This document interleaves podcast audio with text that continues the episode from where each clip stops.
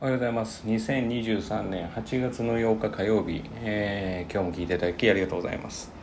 まあえっ、ー、と久しぶりにというか、まあ、通知表の上げ方っていうことで以前どうなんですかね。そのことは話をしたことがあるのかわからないですけれども。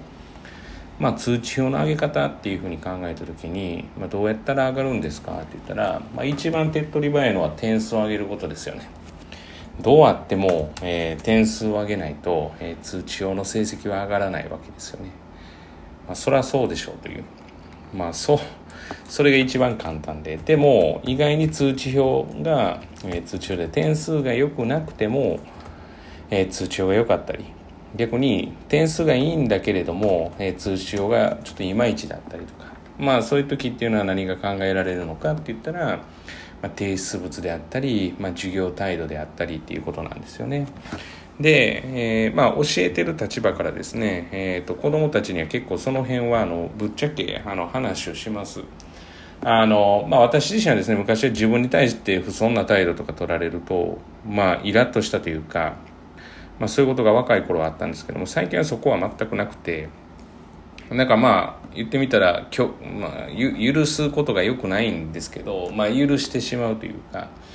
でもまあせっかくのいいきっかけなので、まあ、そういうことがあったら実はそういうふうに見られてるんだよっていうことは、まあ、伝える必要があるのかなと思って伝えてます。だから何て言ってるんですかね、まあ、例えば宿題を、えー、間違った、えー、間違ったページしてきたと。まあ私からすると伝え方から間違っ、えー、ダメだったんだろうなとかって思うんですけれどもでも多くの人はおそらくあちゃんと聞いてなかったんだなっていうふうに思われるわけですね。でちゃんと聞いていないということは、まあ、自分の授業を真剣に聞いてないかつ自分を大切にされていないという感覚になるわけです、まあ、特に若い先生とかであれば。でそうすると、えー、ああなるほどこの子はと。でその際に注意とかをしてくれたらいいんですけれども、まあ、意外意外注意されずにそのまま要は、えー、放置されて結果負担を受けたら、まあ、通知表が良くなかったとかってあると思うんですよね。まあ、大前提としてその通知を取るために、えー、過ごしてるわけではないんですけど例えば相手の信頼を勝ち取るとか相手が、えー、求めてることを察するとかっていうのは、えー、顔色を伺うではなくてすごく大事なことだと私は思っていて。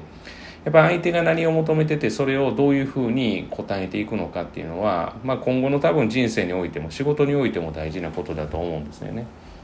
それは例えばそうその顔顔色を伺うではないんですけど相手が何を求めてるかを知ってそれを実行するかどうかはその人次第なわけですよねだから相手がただ求めてることはちゃんと理解することは大事で、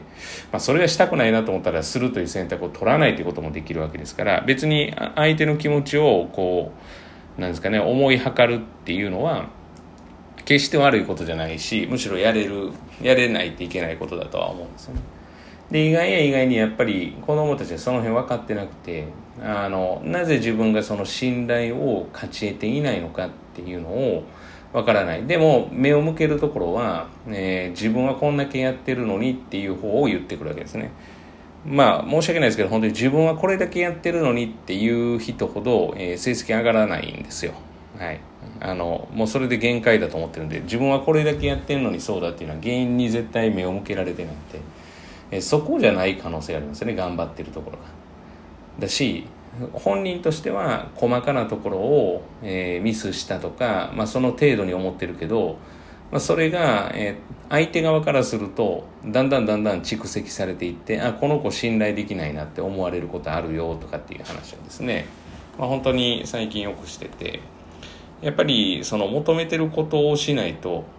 まあだからその練習ではありますよね。別にそれは言いなりになるとかなんて言ったらいいんですかね。あの顔色を伺うってわけじゃなくて、まあ、相手が何を求めてるかっていうことを察するっていうのは別に悪いことじゃないわけですよね。それを実行するかどうかは別にして。だから、まあ、通知を投げ方っていうことでちょっと最初話をしましたけれども、まあ、点数を上げることと、まあ、点数物とかまあ当然きっちりすることと、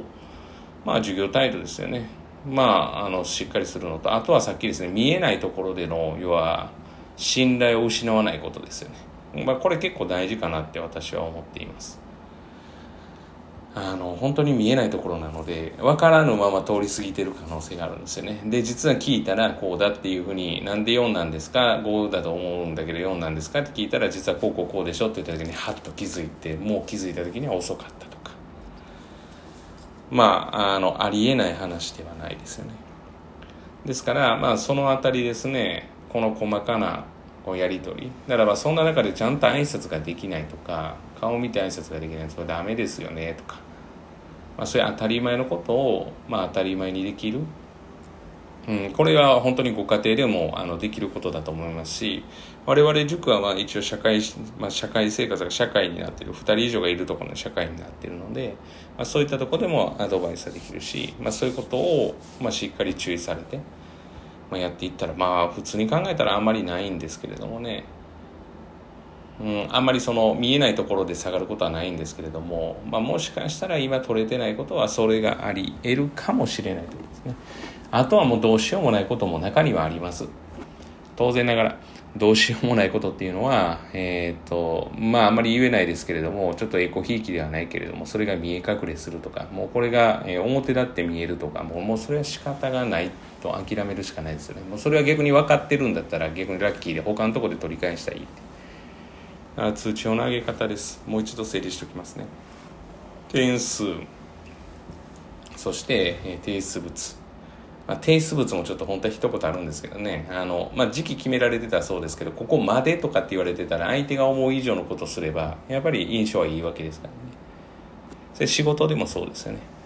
で、えー、提出物点数。で、まあ、あとは授業単位と、まあ、発表とかですね。と見えないところの。まあこの見えないところって本当大きいと思いますけどね。意外に発表してなくても見えないところしっかりやってたらあの5を取れたりってあるんでね。まあ、っていうところを、まあ、参考にいただければなというふうに思います。えー、本日は以上です、えー、今日も聞いていただきありがとうございました。